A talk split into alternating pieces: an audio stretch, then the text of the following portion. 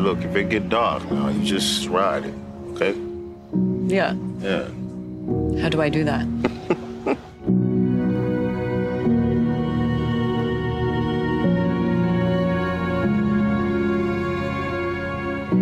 All right. What's dark?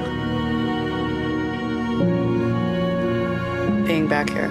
You don't got love for this city?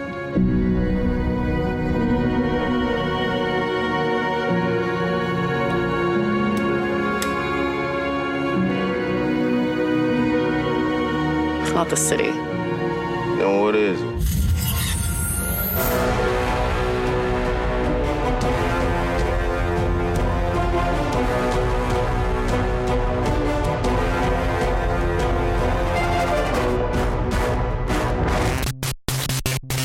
Hello und herzlich willkommen zu den, jetzt wollte ich Top 250 sagen, falsches Format, zu den Reviews diese Woche. Ich bin der Joe und der Ted ist dabei. Hey! Und wir haben, also ich habe viele Filme gesehen und Ted hat eine Serie gesehen, was wahrscheinlich, also zeitmäßig mehr ist.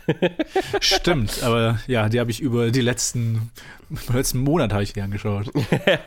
ja, und ich habe es nicht geschafft, sie zu schauen. Deswegen, äh, wir wechseln uns diese Woche ab, außer am, beim letzten Film. Da haben wir beide was zu, zu sagen.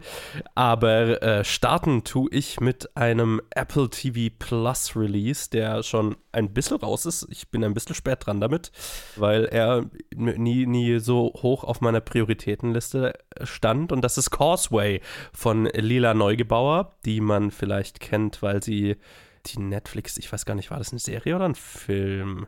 Ja, das war eine Miniserie, genau. Die Netflix-Miniserie Made, die ich auch schon ewig auf meiner Liste stehen habe und unbedingt noch schauen muss, äh, gemacht hat.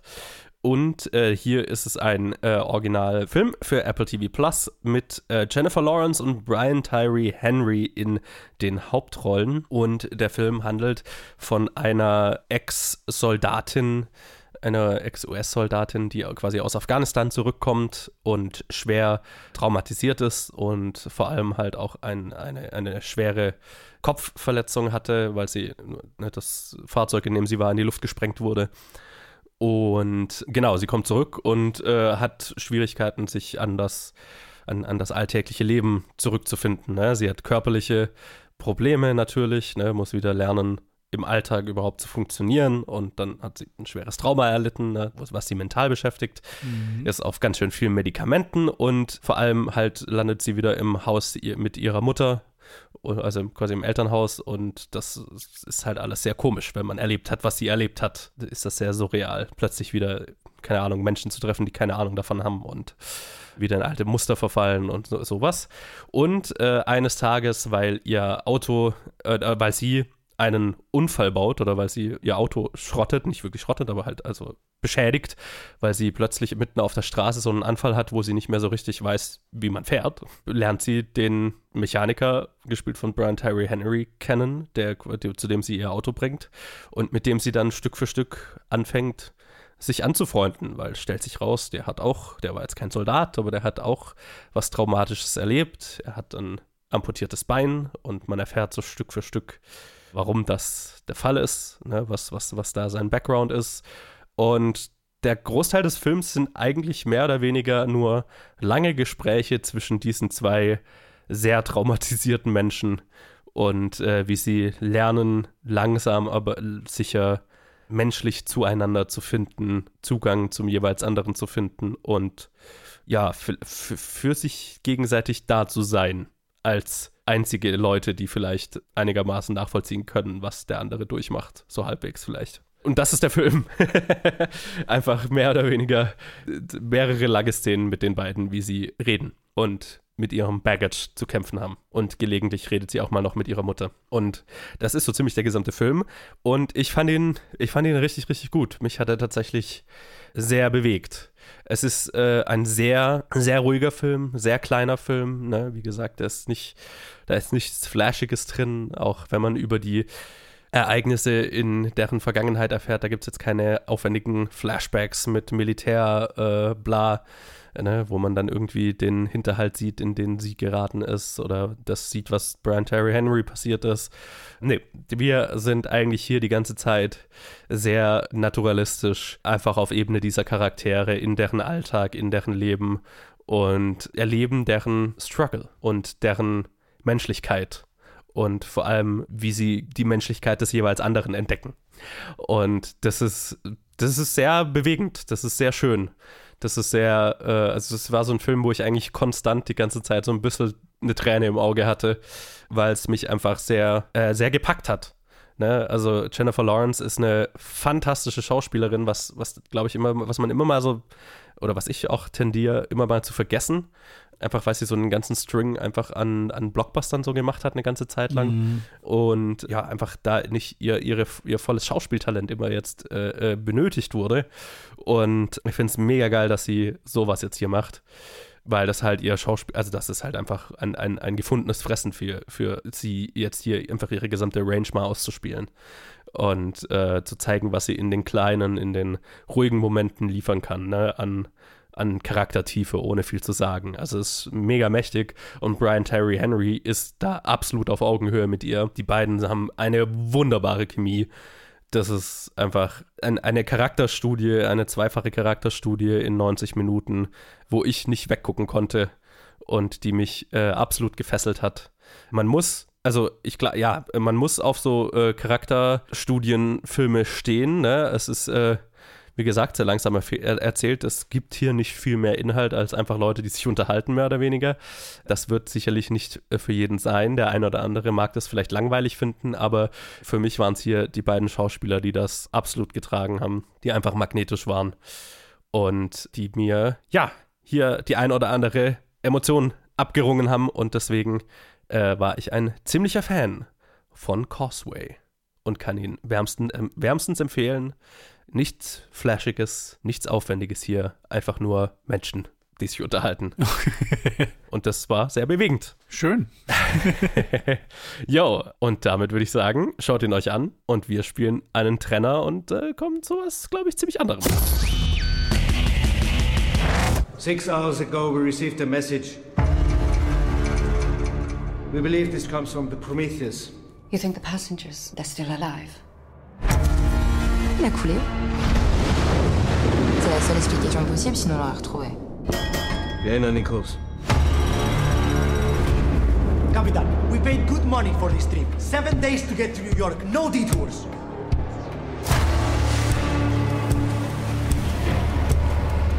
Gdzie oni wszyscy są?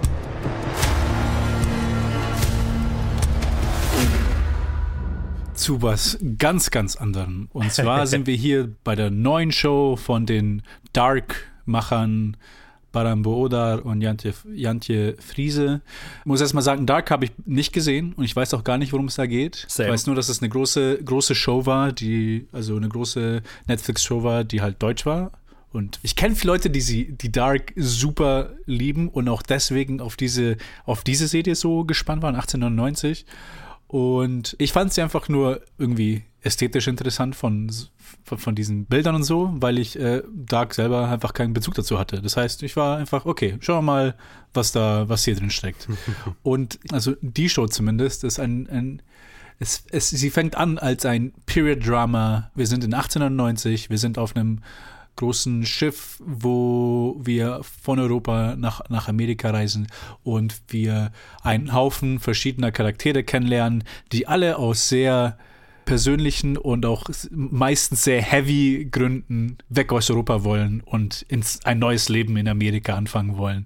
Und man hat so das Gefühl, so eine Backstory nach der anderen wird immer, wird immer schlimmer, wird immer, wird immer düsterer und man, man, man weiß gar nicht, mit wem man mehr mitfühlen soll. Ähm, Okay. Aber dann entwickelt sich so ein kleiner Horroraspekt, der so in die in diese Show reingeht. Nicht wirklich, also es wird, jetzt nicht, es wird jetzt nicht zu einer Horrorshow, aber so some unsettling things uh, are happening on this ship. Und man kann sie nicht wirklich erklären. Also ist auch, es tendiert eher mehr zu Mystery als Horror. Aber sie versuchen da schon ein bisschen was da auch thematisch und äh, irgendwie atmosphärisch damit reinzutun. Und dann aber entwickelt sich zu einer Show, wo halt jede Folge irgendetwas Neues passiert und es werden es wird so eine klitzekleine Frage wird beantwortet und dann werden 100 Fragen aufgeworfen und so, was, was, was passiert hier denn bitte? Und, also komplett verrückt, deswegen will ich gar nicht mal so viel über, über, über den Plot reden, weil da man irgendwie alles wegnimmt. Beziehungsweise ich da überhaupt nicht irgendwie, das, das wäre am Ende, das wäre sowieso schon so verwirrend für Leute, die das nicht gesehen Gott. haben. Ich würde mich hier so, so verlaufen in, in die ganzen Stränge, die sie da aufbauen, miteinander ziehen, mit diesen ganzen Charakteren, die nicht alle Englisch reden, die alle ihre Muttersprache hier reden. Und wir haben hier, es wird hier Englisch gesprochen, es wird Deutsch gesprochen, es wird Dänisch gesprochen, es wird Spanisch gesprochen, Portugiesisch, Polnisch, Chinesisch, Japanisch, Französisch. Es neun verschiedene Sprachen, die alle von Muttersprachlern hier gesprochen werden, wo ich mich, äh, ich habe mich so gefreut. Ich habe mich, ich hab mich einfach so gefreut, das zu sehen. Und das Interessante ist, ist, dass halt oft halt auch Charaktere miteinander interagieren, die sich nicht verstehen. Aber das mit diese, dieser Mystery-Aspekt und auch diese mit diesen düsteren Backstories ist. Also es, es, es passieren so, so große Sachen, dass die Charaktere oft einfach so man hat so das Gefühl, die sind alle sowieso alle im Schock. Und alle so sind sie gerade dabei, ihre eigenen Gedanken und Gefühle irgendwie zu, zu verarbeiten. Und deswegen ist es eher so ein, auch wenn sie mit jemandem reden, ist es eher so, es ist eher ein Monolog als es, es wird so in 10% der Fälle wird, wird, versuchen sie wirklich zu kommunizieren und die anderen 90% habe ich das Gefühl, ist eher so Stream of Consciousness, die verarbeiten gerade, was, was so fucked up gerade passiert ist. Okay. Und deswegen funktioniert es irgendwie, dass die sich einfach, so keine Ahnung, dass zwei Charaktere einfach Chinesisch und Polnisch zueinander reden und wir wissen, dass keiner was versteht, aber halt wegen den Umständen sie trotzdem halt irgendwie eine Verbindung aufbauen, aber trotzdem eigentlich nur für sich reden, quasi verbalisieren, was sie, wie sie sich gerade fühlen ohne zu versuchen, sich verständlich zu machen. Und deswegen funktioniert das überraschend gut. Äh, bei anderen 10% der Fälle, wo du, wo du merkst, dass die Charaktere eigentlich kommunizieren, also eigentlich irgendwie Informationen austauschen wollen, da ist es dann sehr komisch, wenn sie einfach so richtig ruhig ihre eigene Sprache sprechen. Überhaupt nicht versuchen, irgendwie zu gestikulieren oder auf irgendeine Weise eine dringliche Information rüberzubringen, die sie wollen oder äh, hergeben wollen. Und dann einfach so warten, dass jetzt die andere Person checkt, was sie sagen. Und dann ist das sind so, also es passiert ab und zu mal und dann denkst du so, hm, ich weiß nicht, ob wie realistisch das ist. also, dass die Leute einfach irgendwie überhaupt nicht versuchen, sich äh, irgendwie verständlich zu machen. Aber wie gesagt, überraschenderweise, es hat super gut funktioniert. Beziehungsweise es fällt nicht so auf, dass es jetzt zu einem Problem wird. Vielleicht war ich einfach so begeistert von, von einfach von dieser Entscheidung, das zu machen. Ich habe auch nach der, nach der letzten Episode kam auch, äh, hat es direkt ins Making-of äh, weitergeleitet und da haben sie dann auch drüber geredet, was das, was das eigentlich für ein Unterfangen war, so vor allem auch Ja. als Showrunner und, und Regisseur und irgendwie und äh, Schriftsteller zu sagen, okay, wir arbeiten halt jetzt mit zehn verschiedenen Sprachen, die wir neun von denen oder acht von denen nicht sprechen und wir keine wirkliche Note geben können. Und wir haben alle Assistenten, die alle irgendwie zwei, drei Sprachen können, um Oh irgendwie so Verbindungen Gott. zueinander aufzubauen. Und dann denke ich mir so, Alter, das hat schon mega gut funktioniert dafür, dass, dass das.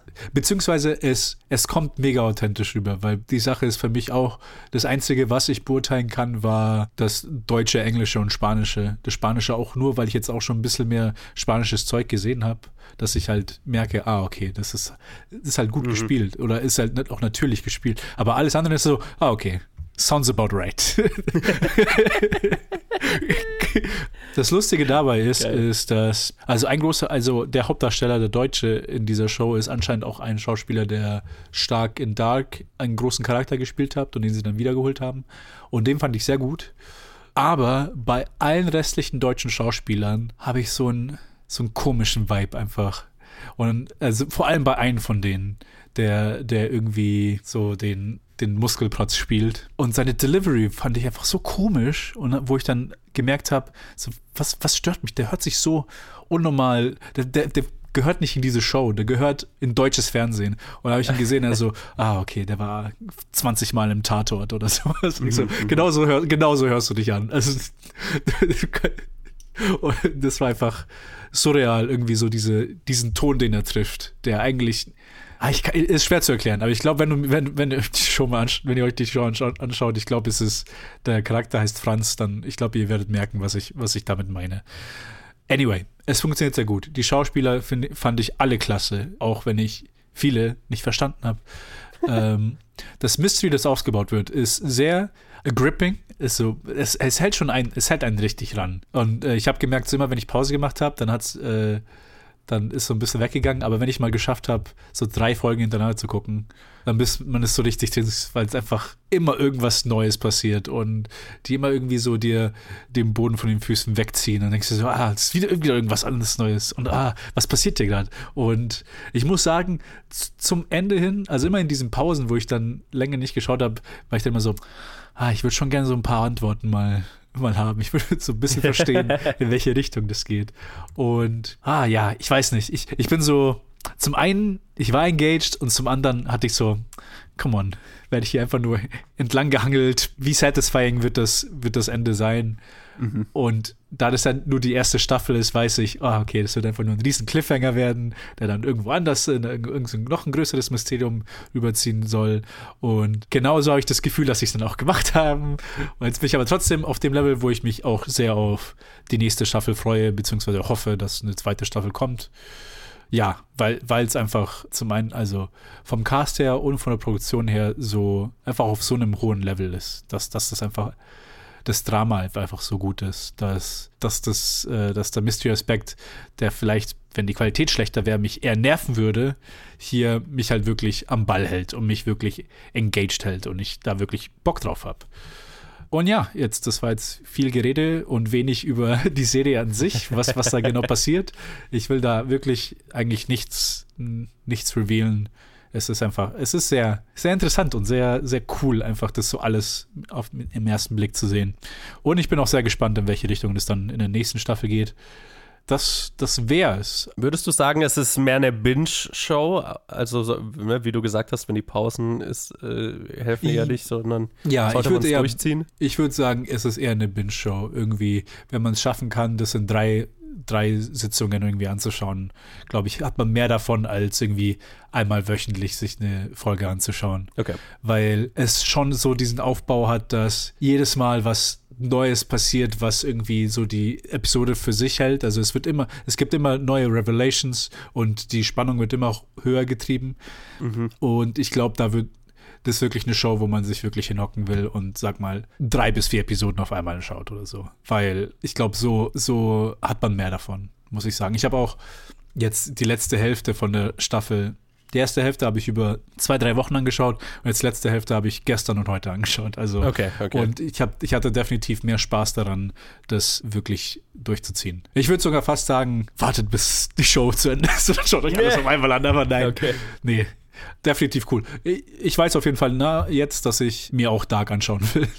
Ah, okay. Wenn das eh auf einem ähnlichen Level ist, qualitativ, dann weiß ich, dass, dass das einfach auch nur sehr, sehr, sehr, sehr gut sein kann.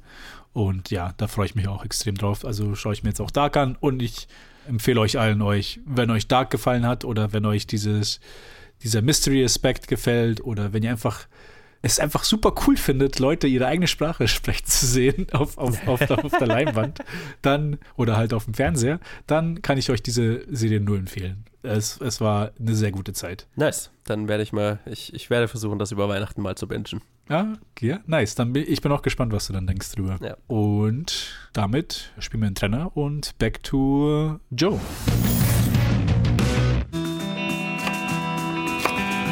Mrs. Griffin, diese Schwangerschaft ist für Sie lebensbedrohlich. Mom, Was kann man da tun? Nicht länger schwanger sein. ist das die einzige Option? Wir könnten den Vorstand bitten, einen medizinisch indizierten Abbruch durchzuführen. Besteht eine Chance, dass sie diese Schwangerschaft überlebt? 50 Prozent. Und am Ende steht die Geburt eines gesunden Kindes. Ich bin hier. Ich, ähm, ich sitze direkt vor Ihnen. Meine Herren? Nein. Nein. Nein. Nein. Nein.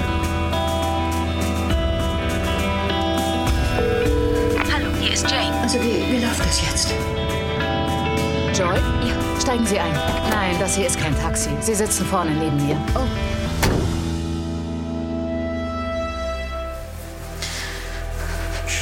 Das ist gegen die Krämpfe. Und danach werden Sie sich ein paar Stunden ausruhen. wer von Ihnen ist denn nun Jane? Wir sind alle Jane. Unsere Organisationstreffen finden jeden Donnerstag statt. Das ist die Adresse. Wie sollen wir die alle rechtzeitig abarbeiten? Dieses elfjährige Mädchen? Diese Frau hier hat Krebs. Sie wurde vergewaltigt. Hier darf nur der Zufall entscheiden. Für viele von ihnen geht es um Leben oder Tod. Es geht für alle um Leben oder Tod.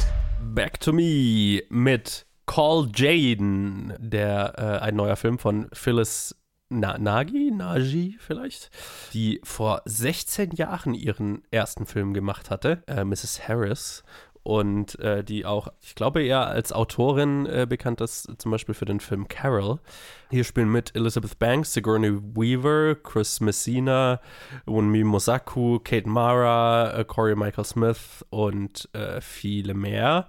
Und es ist ein Film, der auf einer wahren Geschichte oder zumindest auf wahren Begebenheiten basiert. Es spielt in den 60ern in den USA und äh, handelt von einer jungen Hausfrau. Ihr Mann ist erfolgreicher Anwalt und sie hat so dieses furchtbare 60er Jahre Hausfrauenleben. Mm. Idyll ist nicht der richtige Ausdruck, ne? Und äh, sie ist schwanger und dann stellt sich aber raus, es ist eine Schwangerschaft mit Komplikationen, die lebensgefährlich für sie ist enden könnten oder es sogar wahrscheinlich ist, dass es lebensgefährlich für sie ausgeht. Blöd, aber wir sind in den 60ern in den USA, wo Abtreibungen illegal sind und auch äh, der Versuch äh, von ihr quasi bei dem Krankenhaus eine Ausnahmeregelung, aus Notfall-Ausnahmeregelung zu bekommen, wird von dem gesamten männlichen Board dieses Krankenhauses abgelehnt.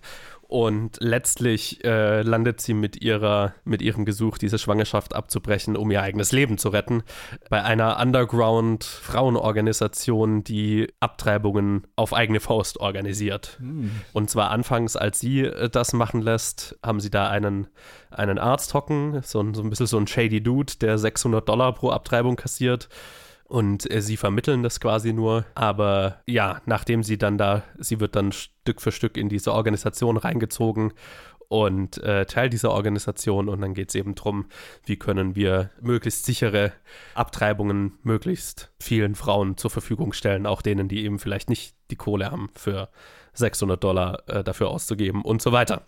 Basierend auf einer wahren Begebenheit. Das äh, Chain Collective gab es wirklich in den USA. Es war äh, in den 60ern so eine ganze Untergrundorganisation an Frauen, die USA, also staatenweit, äh, Abtreibungen organisiert haben, die dann auch äh, irgendwann selber das, die Prozedur durchgeführt haben und so weiter. Also äh, ziemlich, ziemlich coole Geschichte und hier eben äh, erzählt, ich glaube, sie ist eine fiktive ist eine fiktive Charakter, ein fiktiver Charakter, Elizabeth Banks Charakter, aber ist quasi, sie ist unser Blick in diese, in diese echt existierende Organisation rein.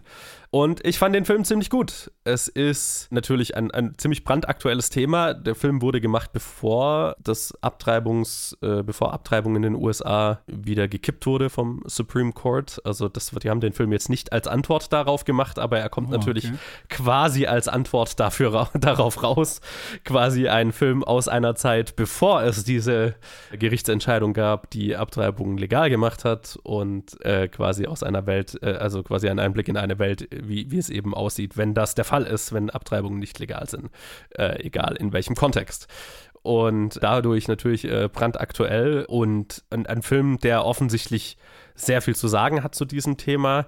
Ich fand, dass es manchmal fast ein bisschen zu zu messagey wirkt, blöd mm. gesagt. Natürlich bei dem Thema jetzt verständlich, dass gefühlt äh, alle Beteiligten an diesem Film wirklich ja das Gefühl haben, was erzählen zu müssen und dir das auch sehr aktiv erzählen. Manchmal ich, hatte ich das Gefühl, okay, die Story ist mehr nach der Message oder nach der Aussage konstruiert, als danach, was jetzt vielleicht die effektivste Story wäre. Nichtsdestotrotz ist der Cast halt super. Elizabeth Banks und Sigourney Weaver und auch äh, Wunmi Musako muss ich hervorheben.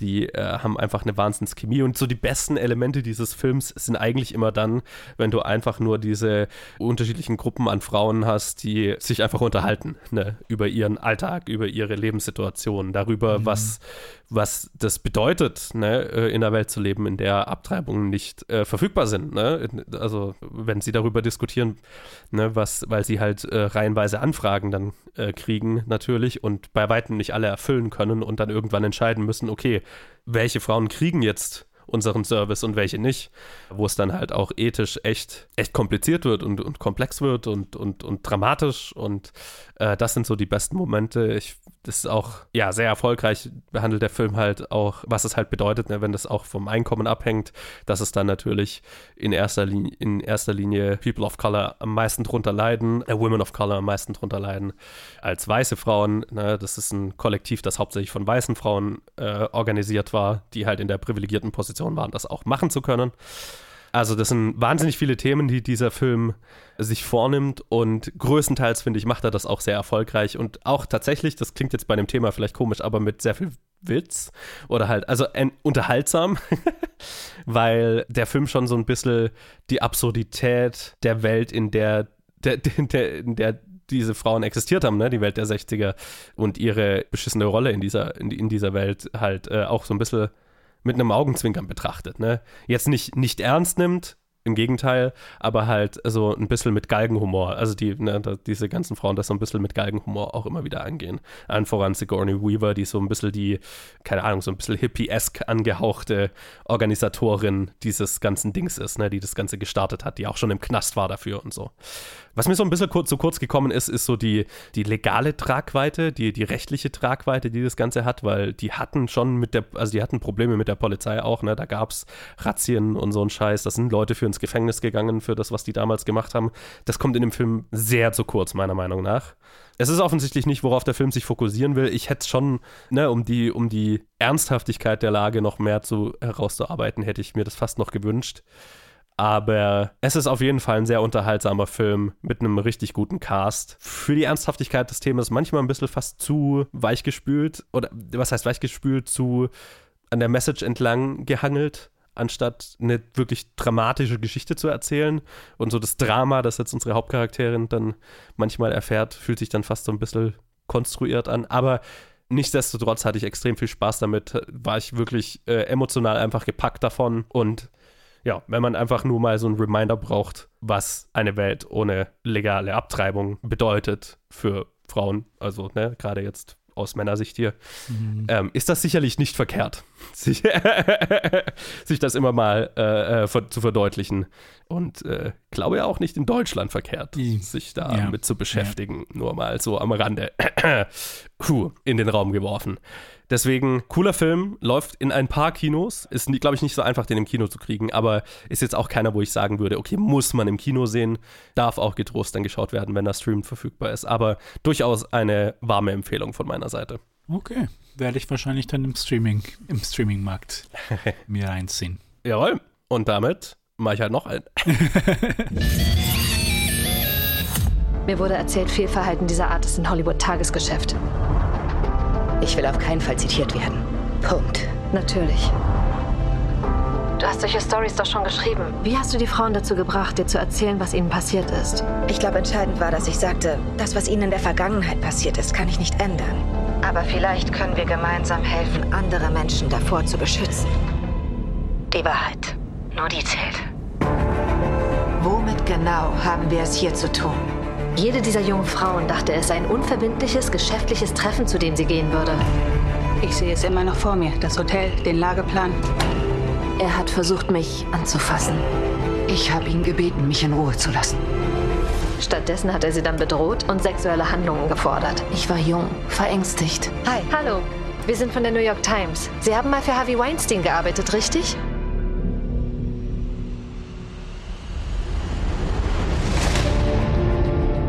Hat bisher jeden, der die Story bringen wollte, mundtot gemacht. Harvey streitet alle Vorwürfe ab. Es gab keine Übergriffe. Er behandelt Menschen wie Marionetten. Er manipuliert sie. Ich muss mit Ihnen sprechen. Bitte geben Sie mir die Chance. Sind Sie sicher, dass es sich nicht nur um junge Frauen handelt, die mit einem Filmproduzenten schlafen wollen, um Karriere zu machen?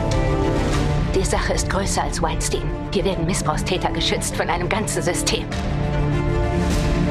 Frauen, die diese Abfindungen erhalten haben, können sich nicht äußern, denn sonst werden sie verklagt. Aber könnte jemand frei über diese Zahlungen sprechen? Was für Zahlungen, John? Der ist schon ein bisschen leichter im Kino zu finden. Und zwar ist es She Said, der neue Film von äh, Maria Schrader, die auch die Netflix-Miniserie Unorthodox gemacht hat, die extrem gut war. Hm, okay. Und äh, vor, also das war ihr vorletztes Projekt. Ihr letztes Projekt war der Film I'm Your Man, den ich auch ziemlich gut fand. Und jetzt ist sie zurück mit einem Journalismusdrama über die Enthüllung des Weinstein-Skandals und den Start der MeToo-Bewegung. Es spielen mit Carrie Mulligan, Zoe Kazan, Patricia Clarkson, Andre Brower, Jennifer Ely, Samantha Morton, Ashley Judd, Zach Grenier, Peter Friedman, Tom Pelfrey. Ah ja, das waren, glaube ich, so die bekanntesten. Und ja, wie gesagt, das erzählt die wahre Geschichte der zwei Journalistinnen der New York Times, die den Weinstein-Skandal äh, aufgedeckt haben und ans Licht gebracht haben, zuerst veröffentlicht haben. Und ist quasi so ein bisschen All the President's Men mäßig, also wie, oder wie, oder Spotlight mäßig, also mm. wie so ziemlich jedes Journalismusdrama, basierend auf einer wahren Geschichte, verfolgen wir einfach journalistische Arbeit und vor allem halt in dem Fall die Arbeit dieser zwei Journalistinnen, die quasi so ein bisschen gesteckt bekommen, dass da was sein könnte und dann Stück für Stück diese, in dieses Rabbit Hole verfallen, immer mehr aufzudecken, was um Miramax, um Harvey Weinstein alles so vorgefallen ist, was in Hollywood generell vorgefallen ist und vorfällt und wie sie dann zu kämpfen haben. Einerseits natürlich mit Harvey Weinstein, der irgendwann einen Riecher bekommt, dass da Leute hinter ihm herschnüffeln, aber eben dann äh, die großen Probleme, also das große Drama dieses Films ist, dass sie irgendwelche Frauen überreden müssen, an die Öffentlichkeit zu gehen damit. Mhm. Quasi ihren Namen in der Zeitung gedruckt zu bekommen und sich allem auszusetzen, was das bedeutet ja, damit diese Story auch glaubhaft veröffentlicht werden kann. Das ist das große Drama hier. Das heißt, äh, wie in jedem guten Journalismusdrama besteht der Großteil des Films aus Leuten am Telefon oder äh, Leuten in irgendwelchen Büroräumen oder Leuten, die gehetzt über irgendwelche Straßen gehen oder im Auto sitzen. Also, ich weiß nicht, ich stehe da ja drauf. Äh, ich äh, kenne auch genug Leute, die solche Journalismus, Journalismusdramen nicht anschauen können, weil sie es stinklangweilig finden. Ich mag's. Und ich mochte den hier tatsächlich auch ziemlich. Es ist natürlich eine super, super aktuelle Geschichte. Äh, die ist ja jetzt äh, gerade ein paar Jahre her. Der Film beginnt auch damit, weil die eine der beiden Journalistinnen, die gespielt von Carrie Mulligan, quasi auch den, die ganzen Trump-Übergriffsskandale mit aufgedeckt hatte. Ne? Also der Film beginnt quasi damit, dass Trump äh, die Präsidentschaftswahl gewinnt und ja, sie damit zu kämpfen hat, dass die Frauen, die sie mit eben an die Öffentlichkeit geholt hat, die über Trump geredet haben, dass er sie bekrapscht hat und so weiter, dass die jetzt eben Morddrohungen bekommen und den ganzen, ne? also das, das nimmt der Film so als Aufhänger, um dann zu sagen, hey, und wenn wir jetzt mit Harvey Weinstein reden oder über Harvey Weinstein reden und da Frauen dabei sind, die größtenteils halt auch noch voll in der Öffentlichkeit stehen und auch noch Verlust von Karriere und so weiter befürchten müssen, wenn sie an die Öffentlichkeit gehen, weil man ihren Namen auch noch kennt, dass die Fallhöhe so klar ist. Äh, da muss man sich ein bisschen dran gewöhnen, fand ich jetzt. Vor allem äh, dann gibt es am Anfang des Films ein Telefonat, wo Trump diese Reporterin auch anruft. Mhm. Ne? Und du hast offensichtlich halt, naja, jemanden, der Trump extrem gut nachmacht, das muss man sagen. Also, ich habe auch gefragt, ob sie da, nee, die, das kann ja eh nicht sein, dass sie ja irgendwelche Aufnahmen zusammengestückelt haben oder so. Es muss schon einfach ein extrem guter Synchronsprecher sein oder so. Da gibt es ja viele, die da sehr viel Übung haben. Ja, ja, total. Ich, ich habe auch die ganze Zeit versucht, so, okay, kann ich raushören, ist, welcher Comedian ist es, der ihn immer nachgemacht hat oder so? Konnte jetzt nicht sagen. Aber ich fand es ein bisschen gewöhnungsbedürftig, einfach weil es so aktuell ist, weil, weil, weil man das so noch drin steckt. Also zumindest ging es mir so, ne? weil man das sich so noch dran erinnert an das Ganze. Und das ist auch so eine, so eine Sache, so ein Film, wo ich glaube, dass der Erfolg dieses Films sich, glaube ich, erst in Jahrzehnten messen lässt. Äh, so richtig. Ne? Also, weil auch zum Beispiel ja All the President's Men war es ja auch so, der kam ja auch relativ nah nach Watergate raus. Der wurde ja im Prinzip direkt nach dem Watergate-Skandal gedreht. Ich müsste jetzt nachschauen, wie viele Jahre später der rauskam, aber es war ziemlich nah dran. Und da war es ja, glaube ich, auch so, dass der, äh, als der rauskam, auch so ein bisschen äh, äh die Leute so gesagt haben, buch, das ist aber schon, wa warum haben wir da jetzt schon einen Film drüber gemacht? So, aber ne, mhm. heute ist es so der Journalismusfilm-Klassiker. Deswegen so ein ähnliches Gefühl habe ich hier halt auch. Ich mochte den ziemlich. Er ist ja relativ gefloppt so, also in den USA auf jeden Fall. Und ich glaube, das liegt ganz viel daran, also A, natürlich, dass das Publikum eher vielleicht solche Filme jetzt nicht eher mehr im Streaming anschaut, so, so ein Drama, so ein kleines. Äh, aber auch einfach, weil die, weil die Geschichte selber sich so noch so nah anfühlt. Äh, trotzdem finde ich, dass der Film ziemlich erfolgreich umgesetzt ist. Äh, Carrie Mulligan ist, äh, äh, Carrie Mulligan und Zoe Kazan sind fantastisch in den Hauptrollen. Das muss ich wirklich sagen. Vor allem auch Carrie Mulligan, der, bei der das so der Aufhänger noch ist, dass sie gerade frisch Mutter geworden ist. Das erste Mal und dann eben ne, mit dem frischen Mutterdasein zu kämpfen hat und eben schon diesen Trump, diese ganze Trump-Geschichte hinter sich hat und jetzt sich da rein reinstürzt. Und dann geht es eben viel auch damit, was, was macht es mit den beiden, diese Geschichten dieser Frauen zu hören. Und der Film geht, finde ich, mit den echten Geschichten auch relativ gut um es nimmt manchmal so ein, so ein, zwei Mal, nimmt so fast schon so einen dokumentarischen Stil an. Gibt einen äh, Teil, wo wir ein, eine, eine Audioaufnahme, eine echte Audioaufnahme zwischen Harvey Weinstein und einem Opfer hören. Und die spielt der Film quasi komplett einfach ab und wir sehen einfach nur lange Aufnahmen von Hotelfluren quasi, weil das in einem Hotelzimmer spielt. Und es ist, ne, ist fast schon ein dokumentarisches Mittel, ne, dass der Film sagt, hey, das ist das ist eine echte Geschichte und wir nehmen uns jetzt die Zeit und wir hören uns jetzt das an. So, ne? Mhm. Dieses, dieses, diese Audioaufnahme. Und dann geht es eben auch ganz viel darum, ja, um das, um das System, das solche, das generell gesellschaftlich, aber vor allem in der Filmindustrie, in der amerikanischen, aber ja nicht nur in der amerikanischen. Deutschland, in Deutschland brauchen wir uns da gar nicht verstecken damit. Das hatten wir hier auch und haben wir wahrscheinlich hier auch noch dass es ein System mit krassen Machtgefällen gibt, das solche Täter schützt. Mhm ja. bevor es Opfer schützt. Und das ist, worum es in diesem Film geht, letztlich. Und es, ich, ich fand dafür, dass es eben ein Journalismusdrama ist, was inhärent, Journalismus ist was inhärent Unfilmisches, ne? wie gesagt, viele Telefonate, Sessions am Laptop, Anrufe spät in der Nacht und so. Aber ich finde, der Film ist sehr erfolgreich darin, das Ganze filmisch umzusetzen und spannend zu machen. Und ich war emotional mitgenommen extrem von, also ich meine, ich, ich kannte viele der Geschichten, aber ich habe damals nicht alles gelesen über den Weinstein-Skandal, einfach weil es auch so ein Abgrund war, in den ich nicht unbedingt absteigen wollte, so, ne? Und ähm, das Ganze einfach dramatisch aufbereitet mal zu haben, ist schon ein harter Tobak, aber dann halt verpackt in einem spannend gehaltenen Journalismusdrama, das dem Gewicht der echten Geschichte auch gerecht wird, meiner Meinung nach, ist ziemlich erfolgreich, finde ich wie gesagt, die, die, den wahren Erfolg, ich glaube, der misst sich erst, wenn die Weinstein-Geschichte so ein bisschen eine Footnote ist, ne? wenn das einfach ein, eine Anekdote in der, in der Geschichte ist und man zurückblickt und sagt, ah ja, da ist dieser Film, da kann man alles drüber lernen, was damals so abging, ne? wenn man da ein bisschen Abstand davon hat. Aber für mich heute ist es ein ziemlich spannendes Journalismus-Drama, als jemand, der dieses Genre generell mag.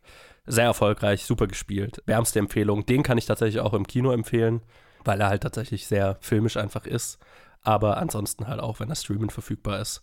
Ja, wärmste Empfehlung meiner Seite. Gute Woche von dem, was ich alles gesehen habe. Und damit würde ich sagen, Trenner. I want to tell you a story. It's a story you may think you know, but you don't. Over there! What is that?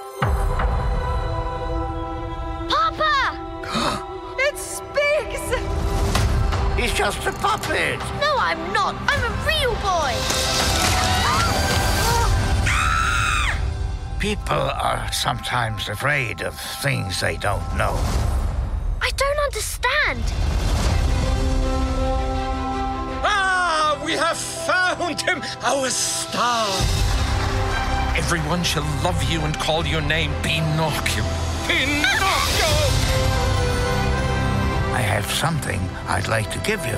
It is a school book which belonged to a very special boy. The boy you lost? Papa! Enough of this nonsense. Hey, where are you going? You tell him I love him. And I won't be a burden anymore.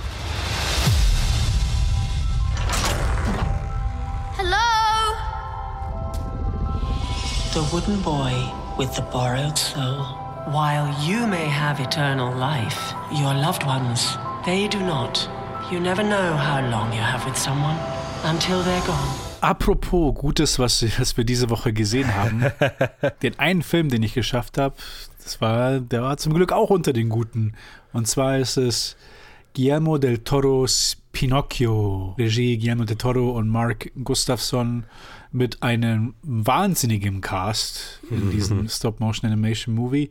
Wir haben Hugh McGregor, Bra äh, David Bradley, Christopher Waltz, wir haben Tilda Swinton, Ron Perlman, Finn Wolfhard, Kate Blanchett, Tim Blake Nelson, John Turturro, wir haben Tom Kenny, wir, wir haben so, so, so, so viele mehr. Wir haben den kleinen Gregory Mann als Pinocchio. Mhm den ich äh, davor nicht kannte. Der war an, aber war bei Cats und bei The Guernsey Literary and Potato Peel Pie ja. Society. Also beide Filme, die ich nicht gesehen habe.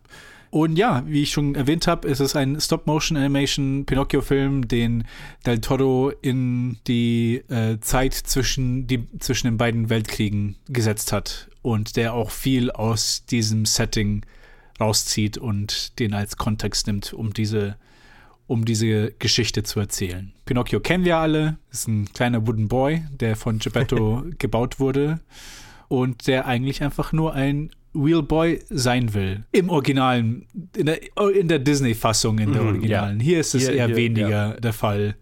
Äh, Ich weiß nicht genau, was äh, das Source Material ist und welcher, welche Filmfassung jetzt näher an der eigentlichen Story ist. Aber hier sind wir eher, hier wird Pinocchio äh, Leben eingehaucht von einem Geist und mit, mit, mit dem Zweck, dass er einfach Geppetto Freude und Liebe bringen soll. Mhm. Und das tut er auch von Anfang an. Er ist einfach die liebste Kreatur auf Erden. Von der ersten Sekunde, in der er existiert, wird aber halt schnell ausgenutzt wegen seiner Gutherzigkeit. Christoph Waltz, Christoph Waltz Charakter, der Count Wolpe, der einen Zirkus hat, der, der braucht eine neue Attraktion. Er, er sieht diesen, diese lebende Puppe und die schnappt er sich, um extrem Kohle zu scheffeln. Und dann geht der Film noch ein bisschen weiter, aber da erzähle ich jetzt nicht mehr so viel. So, Joe, wie fandest du Guillermo del Toros Pinocchio? Ziemlich gut. Hat mir ziemlich gut gefallen. Also Stop-Motion-Animation ist was, auf das ich schon stehe. So die Handarbeit, die Handgemachtheit dieser, dieser Filme liegt, also ja, mag ich einfach, ne? Das ist, das hat so was Bodenständiges, das hat so was äh, künstlerisch Liebevolles einfach. Und ich finde, das, das, das, davon tropft dieser Film, trieft dieser Film förmlich Mm, von, der, ja. von der Liebe zur, zu, zu den kunstvoll gestalteten Figuren und zu der Handwerksarbeit, die diesen Film hervorgebracht hat. Ich weiß jetzt auch nicht, das, was das Originalmaterial zu Pinocchio ist. Es ist ziemlich sicher nicht zum, zur Zeit des Zweiten Weltkriegs äh, Ja. gesetzt. Das ist, glaube ich, eine Neuerfindung hierfür.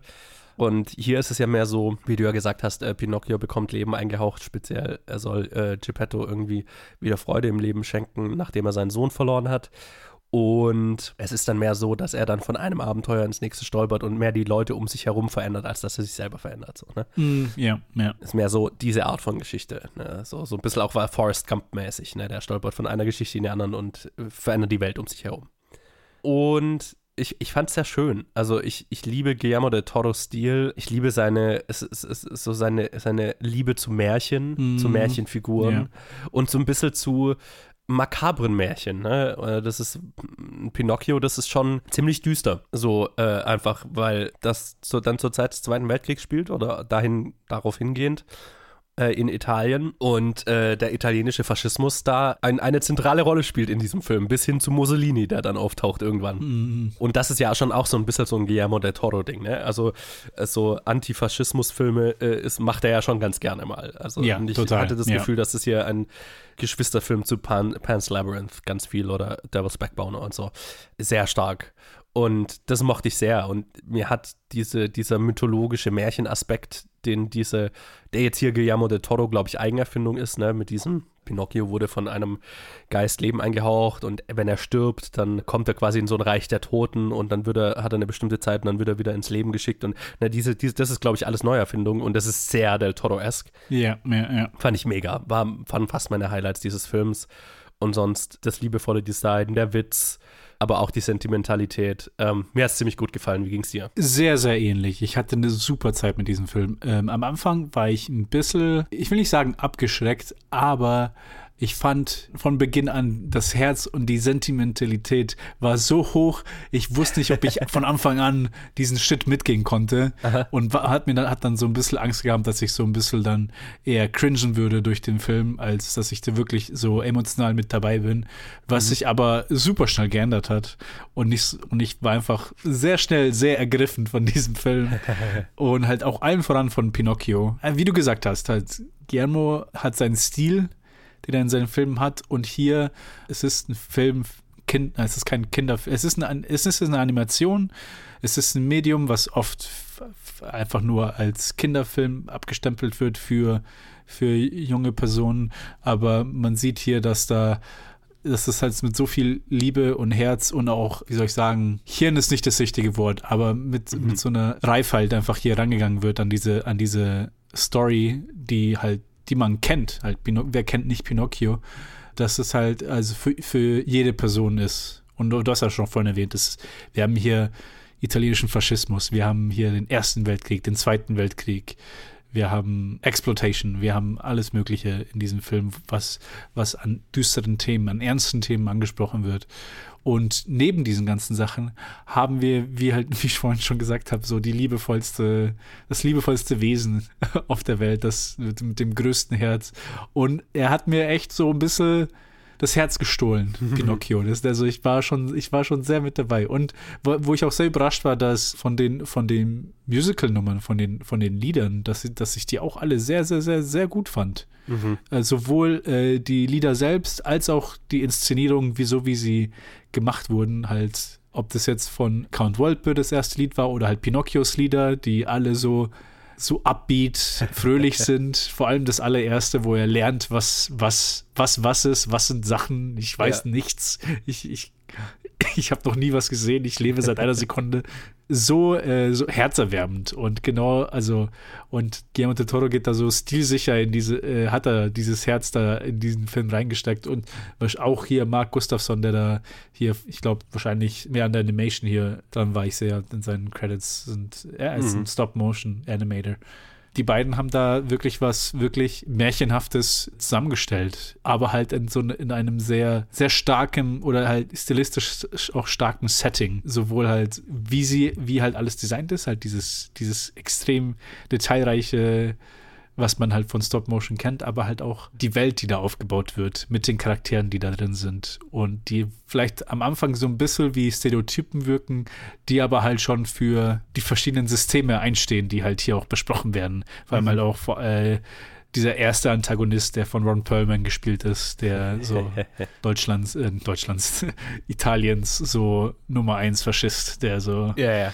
alles fürs Vaterland tut. Es sind halt sehr eindrucksvolle Charaktere, die hier drin sind. Hier auch äh, fucking Kate Blanchett als, als Affe. Das ist ich- eh das Geilste überhaupt. das, als Spazzatura, The Monkey. Also, äh, es gibt ja so ein paar Szenen, wo sie, wo sie dann quasi als Affe der Puppen, na, der, der so tut, als ob als Puppen reden würde, während, Ja. während er sie bewegt. Und da habe ich dann gemerkt, ah, diese, diese, diese Stimme kenne ich doch. die, die verstellt sich zwar ein bisschen, aber die kenne ich doch. Habe ich danach geschaut, habe, dass Kate Blanchett hier einfach vielleicht BFF mit, mit Del Toro ist und deswegen einfach so, so eine Rolle halt sich macht. Im Making of hat sie gesagt, hat sie drüber geredet. Da hat sie gesagt, die beiden haben gerade äh, äh, Dingenskirchens Nightmare Alley war, haben die gedreht. Ah. Und dann hat sie gesagt, ey, ich äh, Stimmt. na, genau, und da kam dann irgendwie raus, dass er an, an Pinocchio arbeitet und dann hat sie gemeint, ey, du musst mich unbedingt in diesen Pinocchio-Film reinbringen. Und dann hat er gemeint, naja, also die einzige Rolle, die noch nicht besetzt ist, ist der Affe.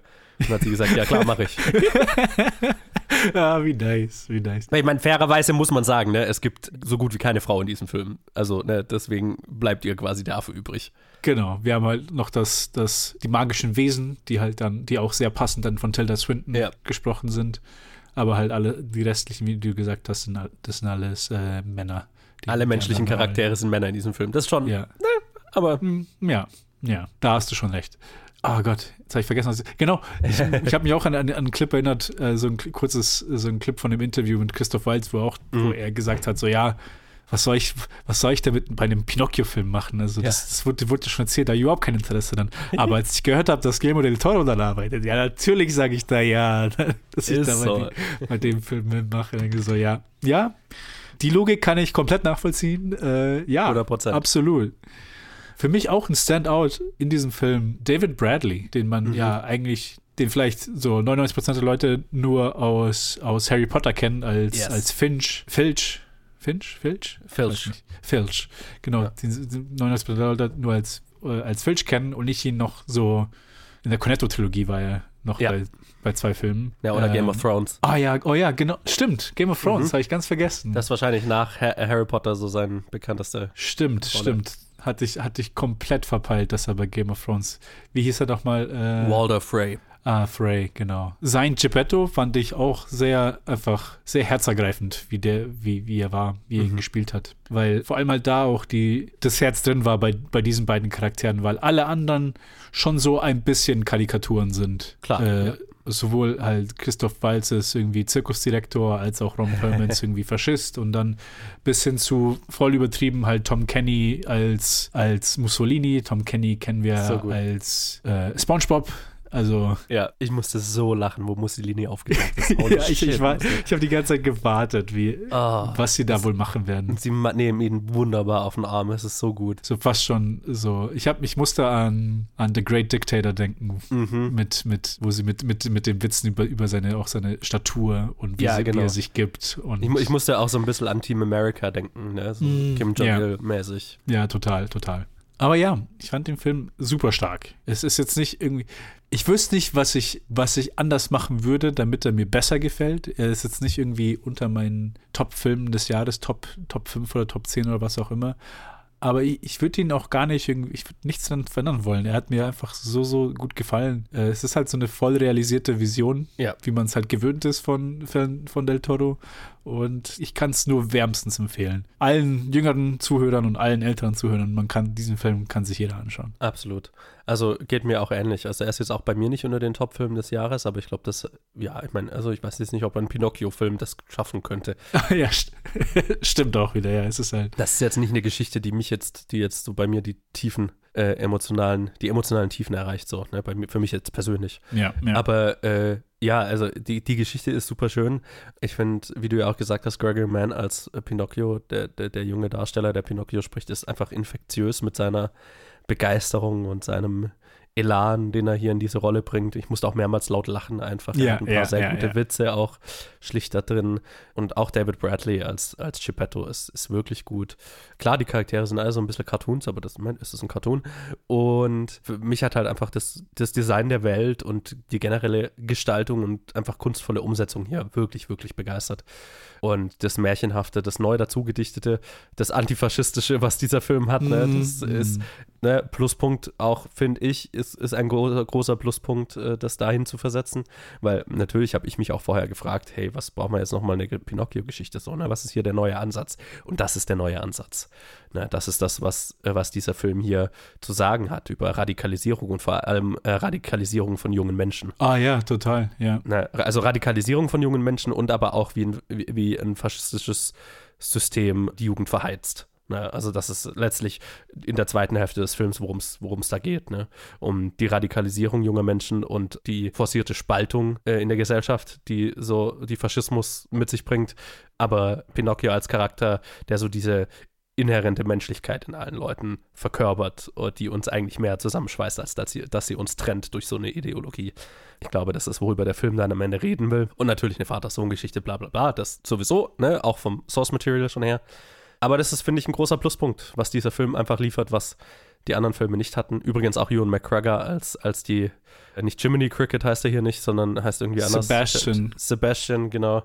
Hat auch ein paar sehr, sehr gute Witze einfach. Also, es ist wirklich sehr unterhaltsam. Es ist ein cooler neuer Ansatz. Es ist super kunstvoll gestaltet.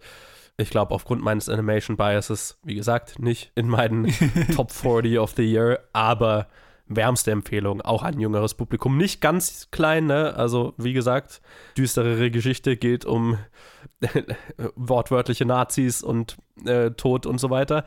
Aber ja, für, für ein bisschen ältere Kinder und Familien generell ist es ein schönes Märchen. Wirklich schön geworden, ja. Kann ich nur zustimmen. Absolut. Wieder, wieder, wieder ein Banger von, von Del Toro. er enttäuscht nicht. Sowieso, sowieso.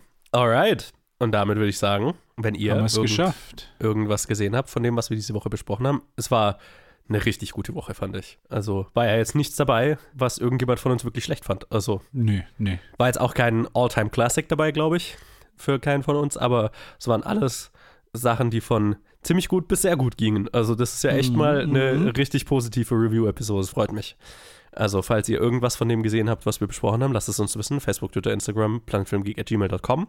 Und ansonsten müssen wir mal schauen, eventuell war das die letzte Review-Episode für dieses Jahr. Wir nehmen schon noch eine auf, äh, weil ja doch noch sehr interessante Sachen rauskommen, aber eventuell kommt die dann erst äh, direkt Anfang des neuen Jahres, weil ja auch noch der Jahresrückblick dazwischen ist. Das müssen wir mal schauen, wie wir es releasen. Das kann ich noch nicht genau sagen. Aber Mm, mm. falls das äh, die letzte Review-Episode war, wir hören uns ja noch in anderen Episoden, aber diesen, naja, aber der Jahresrückblick kommt ja noch, der dann aktuell ist. Deswegen noch nicht frohes Neues und schöne Weihnachten. Ich wollte gerade sagen, bei den anderen Episoden sind ja, die sind ja schon von einer Weile aufgenommen. Ja, ja, genau. Aber es, es kommen ja durchaus noch hier äh, Sachen, die noch aktueller sind. Also, ja, stimmt, ja, ja, ja. Aber eventuell die letzte Review- äh, Review-Episode. Wir hören uns aber noch in anderen Sachen dieses Jahr. Ihr äh, werdet uns nicht los. Also von daher würde ich sagen, hört dann rein bei den anderen Sachen und wir hören uns dann mit den Reviews wahrscheinlich erst im nächsten Jahr wieder. Tschüss.